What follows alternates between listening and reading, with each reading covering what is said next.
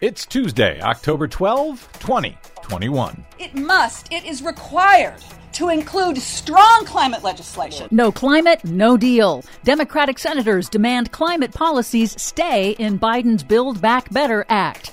A quarter of all critical infrastructure in the U.S. is at risk of failure due to flooding.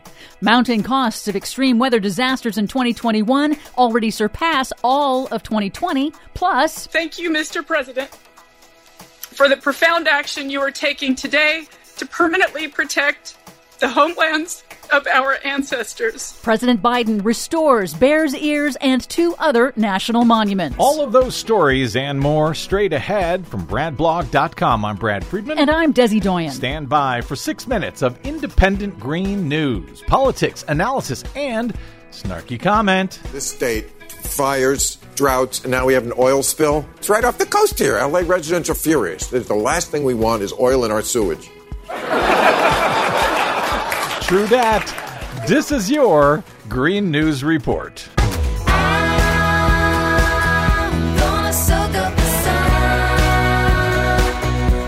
Okay, Desi Doyen, the cost of extreme weather in 2021 is continuing to mount. Go figure. Oh, yes, it is. Extreme weather disasters that are turbocharged by climate change are extremely expensive. New damage and loss estimates from Hurricane Ida last month in Louisiana and New York City now rank Ida as worse than Superstorm Sandy in 2013. Wow. That's according to NOAA. Overall, Hurricane Ida, which made landfall as a Category 4, then left a trail of deadly destruction from New Orleans to New York City, cost the U.S. nearly $65 billion billion, making Ida the fifth costliest U.S. hurricane on record. And yet we see one event after another like this costing tens of billions of dollars each, and well, we just don't have enough money to take care of climate change in advance. Well, NOAA also reported that the first nine months of 2021 have already surpassed all of 2020 for total U.S. damage and losses from extreme weather disasters.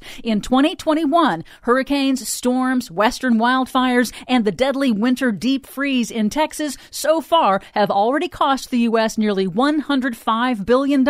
That's 4 billion more than all of last year. Well, it's okay if you charge the taxpayers. Just don't charge the fossil fuel companies, please. Now, a new report finds that flooding is the most expensive natural disaster in the United States. The report finds that one quarter of all U.S. critical infrastructure, facilities like airports, hospitals, and police stations, are at high risk of being rendered inoperable due to flooding. That's according to a new, first of its kind national inventory of flood risk from the nonprofit First Street Foundation. The researchers' report concludes that the U.S. is not ready for the climate of today, much less the extreme weather and climate events coming in the next few decades. The report specifically warns that as the climate continues to warm in the next 30 years, the flood risk will grow more dire. States most at risk are Louisiana, Kentucky, West Virginia, and Florida. Mm, buckle up.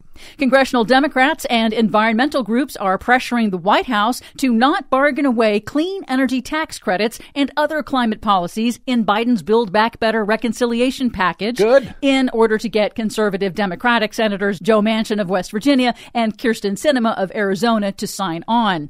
At a press conference late last week, Democratic Senators Tina Smith of Minnesota and Ed Markey of Massachusetts called extending clean energy tax credits necessary for investment certainty certainty for the private sector and crucial for meeting Biden's goal of slashing U.S. greenhouse gas emissions in half by 2030.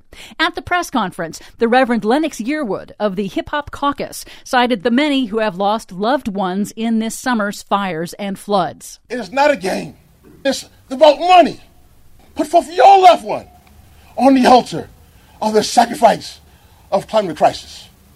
No climate, no deal no climate, no deal.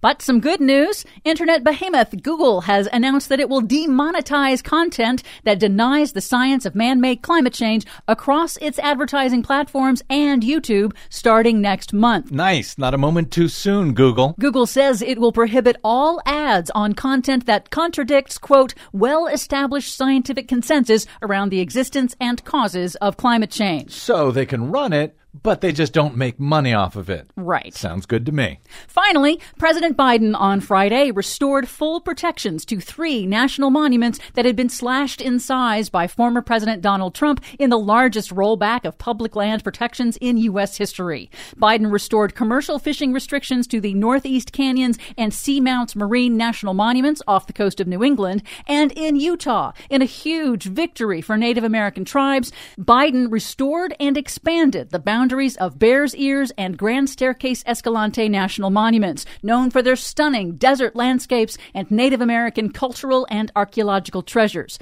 protecting the lands from permanent destruction by logging, mining, and fossil fuel interests. Thank you, President Biden. For much more on all of these stories and the ones we couldn't get to today, check out our website at greennews.bradblog.com. I'm Brad Friedman. And I'm Desi Doyen. And this has been your Green News Report. This land was made for you and me.